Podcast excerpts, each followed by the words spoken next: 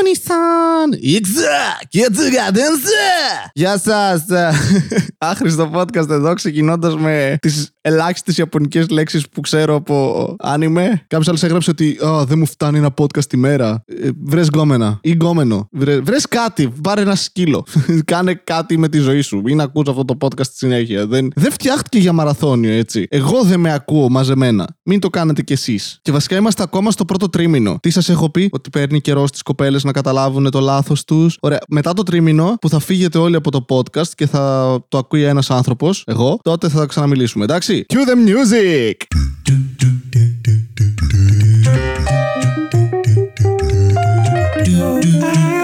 Άχρηστο podcast του Βασίλη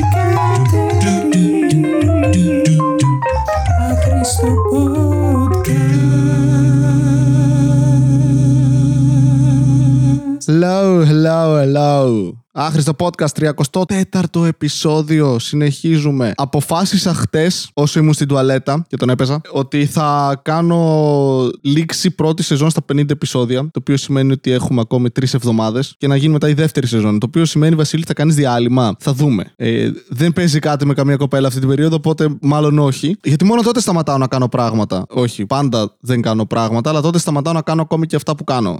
Δηλαδή, όταν είχαμε ξεκινήσει να κάνουμε την κομική χαρά, κάναμε σερή κάθε εβδομάδα σχεδόν για ένα τετράμινο, πεντάμινο. Μετά βρήκα κοπέλα και σταματήσαμε να κάνουμε επεισόδια. Γενικά, όταν γαμάω, δεν είμαι δημιουργικός ή παραγωγικός. Όταν δεν γαμάω, πάλι δεν είμαι, αλλά λίγο περισσότερο τότε. Δε- Αυτή η πρόταση έβγαζε νόημα στο κεφάλι μου, εντάξει. Είδα χθες το John Wick το 3, ε. Parabellum. Καλή φάση. Γενικά, Keanu Reeves ε, έρωτας από το Matrix. Τον αγαπάμε. Φίλε, όταν βγήκε το Matrix, ακόμη θυμάμαι, ήταν mindfuck. Όλοι ήμασταν έξω, παίζαμε στις αυλές μας, στις αίρες τώρα, εντάξει, ξέρετε, νεόπλουτοι όλοι. Ε, και προσπαθούσαμε να κάνουμε αυτό το, το dodge, ε, το bullet time, γιατί έτσι λέγεται αυτό το slow motion με τις σφαίρες, να το κάνουμε εμείς, μόνοι μας. Και πέφταμε απλά στα γρασίδια συνέχεια, γιατί προσπάθησες να κάνεις τέτοιο bend προς τα πίσω, να λυγίσεις έτσι και δεν είσαι χορεύτρια. Δεν, ε, πέφταμε συνέχεια κάτω και μετά φασωνόμασταν. Ήταν το Gay Matrix. Gaytrix.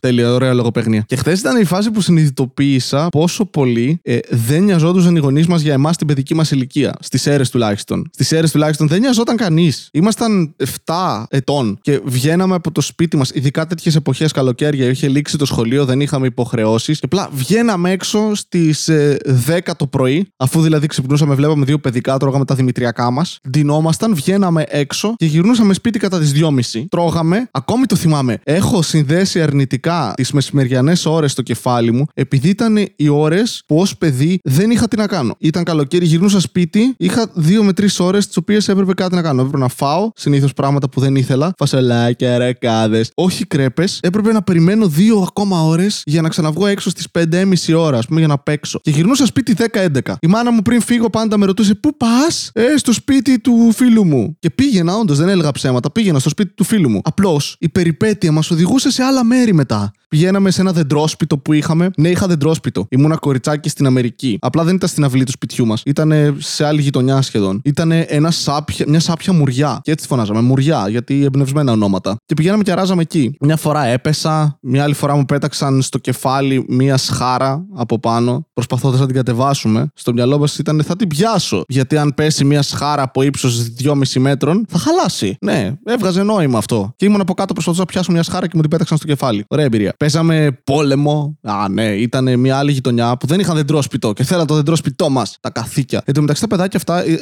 μέναν σε πολυκατοικίες, οπότε δεν είχαν αυλές να παίξουν όπως είχαμε εμείς. Και ίσως θα έπρεπε να τους δώσουμε το δεντρόσπιτο, ξέρω εγώ. Αλλά όχι, δικό μας ήταν. Και παίζαμε ξύλο μαζί τους. Και όταν λέω ξύλο, παίζει να το εννοώ και κυριολεκτικά, κυριολεκτικά, κυριολεκτικά. Όχι ξύλο βία. Ξύλο βία ναι, αλλά με ξύλα. Δηλαδή κόβαμε κομμάτια από το δέντρο και πηγαίναμε και πλακωνόμασταν. Εγώ είχα φτιάξει τόξο, ρε μαλάκι. Κουκουνάρια πετούσαμε. Μμ. Υγιεινή παιδική ηλικία. Καθόλου βία. Και τώρα λένε τα παιδιά παίζουν ε, παιχνίδια στον υπολογιστή και η βία που προβάλλει αυτό το μέσο θα τα καταστρέψει. Μμμ. Ναι, έχουμε στείλει παιδιά σε νοσοκομείο επειδή παίζαμε πετροπόλεμο. Ναι, νομίζω, ναι, υπολογιστής PlayStation είναι ασφαλής. Η οθόνη και το παιχνίδι όχι τόσο αν ευριάσει το παιδάκι και δεν μπορεί να διαχειριστεί τον εκνευρισμό του, αλλά καταλαβαίνετε. Έχω πέσει μέσα σε καλαμιές, σε πίσα, σε λάσπη, ε, αίματα. Βασίλη, έχεις πέσει μέσα σε αίματα. Πού έμενες; Στις αίρες. Την περίοδο που ακόμη δεν είχε χτιστεί ολόκληρη η πόλη όπως είναι τώρα τώρα. Επομένως είχε πάρα πολλά μέρη που δεν ήταν τίποτα. Ήταν βάλτος. Και μέσα σε εκείνα τα μέρη, αν έμπαινες, κάποιος μπορεί να έχει πετάξει κάποτε ένα πτώμα. Επίσης με είχε δαγκώσει ένα σκύλος εκεί δίπλα στη μουριά. Πολύ ωραία φάση. Πώς με δάγκωσε ένα σκύλος, ρωτάτε τώρα. Με το στόμα, είναι η αρχική απάντηση. Σε εκείνη τη γειτονιά τέλος πάντων, δίπλα έμεινε μία γιαγιά. Γενικά όλη η γειτονιά έχει γιαγιάδες, γιατί είσαι στις αίρες. Δεν ξέρω, στην επαρχία ζουν περισσότερο αυτές. Βασικά δεν είναι τόσο κλεισμένες στο σπίτι τους και δεν έχουν πολλά μέρη να βγουν. Δηλαδή εδώ, στα κάστρα, που έχει πολλές γιαγιάδες. Αλλά όλες κατεβαίνουν κέντρο να πιούν ένα, ένα φρέντο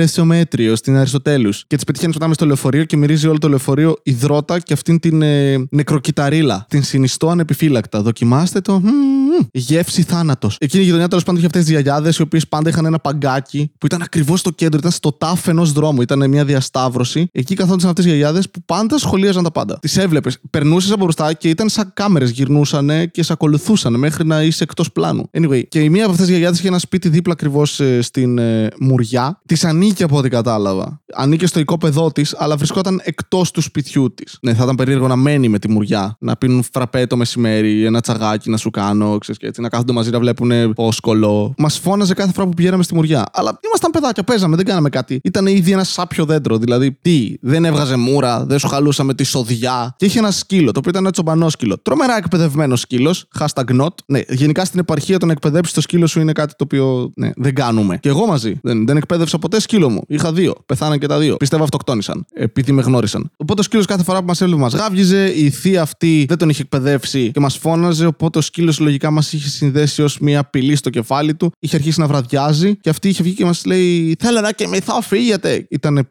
7.30-8 η ώρα. Κοιμάσαι 7.30-8 η ώρα. Γιατί; Θα ξυπνήσεις στις 2 το βράδυ; Τι έχει εκκλησία σήμερα; Τι συμβαίνει; Και δεν φεύγαμε. Λέει: Θα φωνάξω την αστυνομία. Και φώναξε κάποιον, έναν θείο, ο οποίος δεν ήταν αστυνομικός. Φοβόμουν γιατί δεν ξέρεις ακόμα. Αλλά δεν πιστεύεις ότι αυτός είναι αστυνομικός γιατί δεν έχει κάποιο σήμα, δεν έχει περιπολικό, δεν ήρθε χωρίς τίποτα. Ήταν ένας τύπος. Γέρος κιόλας, δηλαδή ξεκάθαρα συνταξιούχος. Μας ισχυριζόταν ότι ήταν αστυνομικός. Εγώ του έλεγα δεν είστε αστυνομικός, δείξτε μας το σήμα σας, γιατί έχω δει ταινίες. Επίσης ήμασταν πάνω σε ένα δέντρο. Δεν μπορούσε να μας κατεβάσει αυτός ο γέρος από το δέντρο.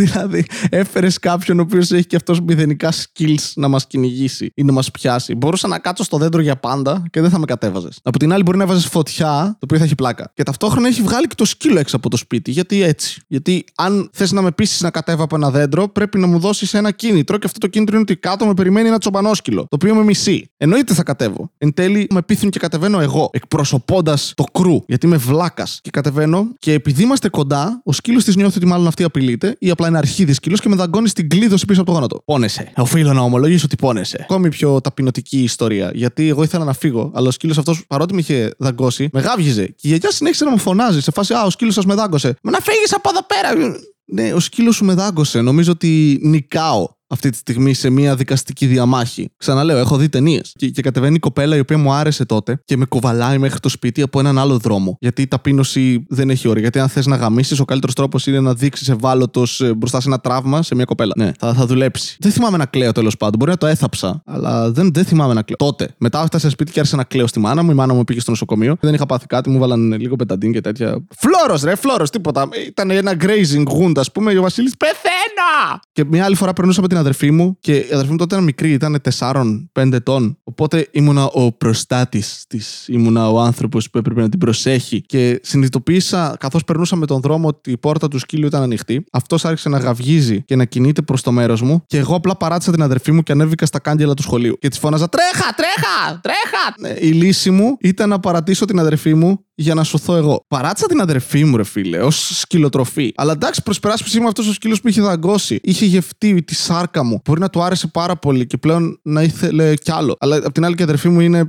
αίμα μου. Οπότε μπορεί το ίδιο πράγμα να ήταν για το σκύλο και αυτή. Δεν την πείραξε εντωμεταξύ. Να το διευκρινίσω αυτό. Δεν την πείραξε. Εμένα ήθελε. Εκπαιδεύσαμε λύκους. Πήραμε λύκους και τους κάναμε φίλους μας. Η όλη ιστορία, όπως την ξέρουμε τέλος πάντων, είναι ότι λύκοι πλησίασαν λογικά κάποιο ανθρώπινο χωριό, έφαγαν κάποια αποφάγια, συνειδητοποίησαν ότι εκεί κοντά υπήρχε εύκολη τροφή που δεν χρειαζόταν να κυνηγήσουν και να βάλουν τον εαυτό τους σε κίνδυνο. Αυτό γινόταν όλο και πιο συχνά. Κάποια στιγμή κάποιος συνειδητοποίησε ότι αυτό συμβαίνει, άρχισε να ταΐζει ένα λύκο. Ο λύκος έγινε πιο φιλικός προς τους ανθρώπους. Σταδιακά αυτή η σχέση αναπτύχθηκε με το αποτέλεσμα να έχουμε πλέον σκύλους. Αλλά επί της ουσίας αυτό που κάναμε ήταν πραγματοποίησαμε ένα false advertisement, μια ψευδή διαφήμιση απέναντι σε ένα είδος ζώου. Τους είπαμε, κοίτα, κοίτα, ε, εύκολη τροφή, δεν χρειάζεται να κάνεις τίποτα. Τίποτα. Έλα, έλα να φά. Απλά να μην φά εμάς. Αυτό χρειάζεται. Και εν τέλει μετά βάλαμε αυτά τα ζώα να κάνουν δουλειές. Τα χάσκι τα έχουμε βάλει να σέρνουν έλκυθρα. Δηλαδή έχουν περισσότερη δουλειά από ό,τι είχαν πριν. Πριν απλά έβγαινες κυνηγούσες. Τώρα είναι, ναι, κουβάλαμε. Σύρεμε μες στο χιόνι. Τους βάλαμε να, να προσέχουν πράγματα, να φυλάνε αυλέ. Τους βάλαμε να φυλάνε αυλέ από άλλους του ίδιου είδους. Βάλαμε σε λύκους να προσέχουν πρόβατα. Βάλαμε σε λύκους να προσέχουν την τροφή του. Είναι σαν να με βάλεις σε μένα να προσέχω κρέπες για ένα βράδυ μόνο μου. Αλήθεια, πιστεύεις την επόμενη μέρα θα βρεις κρέπες ή υλικά; Το σημερινό επεισόδιο χορηγείται από τον υδρότα. Μια ομοιοστατική διαδικασία του οργανισμού, τόσο ώστε να σε προστατέψει από τις διακυμάνσεις της θερμοκρασίας στο περιβάλλον σου. Ο υδρότα έχει δώσει τη δυνατότητα στους ανθρώπους να κινούνται για πολύ μεγάλες αποστάσεις χωρίς να σταματάνε. Τα υπόλοιπα θηλαστικά δεν μπορούν να υδρώσουν και αναγκάζονται να σταματάνε για να κάνουν αυτό το κλασικό το οποίο κάνει και η κοπέλα μου όταν τελειώνει. Αποτελεί μια εξαιρετική λειτουργία του ανθρώπινου οργανισμού, αλλά ταυτόχρονα μερικές φορές είναι ιδιαστικό και θα ήθελα να μην υπάρχει. Έχει δώσει τη δυνατότητα σε άπειρες εταιρείες να δημιουργήσουν προϊόντα τα οποία τον κάνουν να μυρίζει καλύτερα, ούτως ώστε να μπορείς να κάνεις σεξ χωρίς να ντρέπεσαι για το ποιος είσαι πραγματικά. Και μας έχει δώσει κάποιες από τις καλύτερες διαφημίσεις αποσμητικών ever. Ποιος δεν έχει πιστέψει ότι βάζοντας λίγο αξ θα γαμίσει όλοι μας. Ο υδρότας μπορεί να χρησιμοποιηθεί ως πόσιμο νερό αν δεν υπάρχει πόσιμο νερό στην ευρύτερη περιοχή σου. Το ίδιο μπορεί να συμβεί και για τα ούρα σου αλλά ο υδρότα έχει λίγο καλύτερη γεύση, αλλά λίγο χειρότερη μυρωδιά. Υδρότα. Γιατί ποιος χρειάζεται τριβή όταν γαμάει; Αυτό ήταν το 34ο άχρηστο podcast. Ευχαριστώ πάρα πολύ που ακούσατε αυτό το επεισόδιο. Λοιπόν, ε, κλείνοντας να σας πω ότι μπορείτε να πάτε να ακούσετε podcast γενικά που κάνουμε. Έχουμε και άλλα πράγματα. Δηλαδή, έχουμε το άχρηστο podcast, αυτό που ακούτε τώρα. Έχουμε το, την κομική χαρά, η οποία είναι ένα podcast με κομικούς, ε, με τον Τζουζέπε Βιέρη και άλλους κομικούς από Αθήνα, Θεσσαλονίκη και μιλάμε για stand-up και κομμωδία. Και μερικές φορές είναι πολύ αστείο. Έχει ωραίες ιστορίες. Κάποιες άλλες όχι αλλά σε διάρκεια είναι κανονικό podcast, δεν είναι ένα mini podcast όπως αυτό. Ε, Επίσης, έχουμε το site punchline.gr. Ε, όσοι το ακούτε καιρό θα το ξέρετε αυτό το site. Είναι ένα site στο οποίο γράφουν κομική πάρα πολύ ηλίθια πράγματα. Δηλαδή, αν σας αρέσει αυτό το podcast, νομίζω είστε ένα ενδεικτικό κοινό για εκείνο το site. Ενίοτε γράφουμε χαζά πράγματα και τα ανεβάζουμε εκεί. Μπορείτε να πάτε να τα διαβάσετε. punchline.gr και να ακούσετε και τα υπόλοιπα podcast των παιδιών που κάνουν. Δηλαδή, το μόνο τροπή του Κώστα του Κουτάνη, το καφές πάλι και σπατάλι του Θάνου του Αυγερινού, τη μαρμελάδα φράλο του Σέλιου του Ανατολίτη, ο οποίο έχει βγάλει και ένα βιβλίο το οποίο λέγεται Κινούμενη Άμμος από τη σειρά Κοάλεμο που εκδίδεται από τις εκδόσεις Χρονικό ε, και έχει και βγάλει και ένα special ο Στέλιος, το οποίο το έχει στο Bandcamp ε, που λέγεται Μάχες με νεράιδες. Μπορείτε να πάτε να το αγοράσετε άμα θέλετε. Αυτά έχω νομίζω να πλαγκάρω. Ε, ευχαριστώ πολύ που ακούτε. Κάντε άμα θέλετε like, subscribe, share, ε, οτιδήποτε ή τίποτα. Μπορείτε να κάνετε τίποτα, να μου στείλετε απλά κρέπες, θα το εκτιμούσα πάρα πολύ. Σας αφήνω, πάω να μοντάρω αυτό το βίντεο. Χτες έφαγα κρέπες! Γεια σας.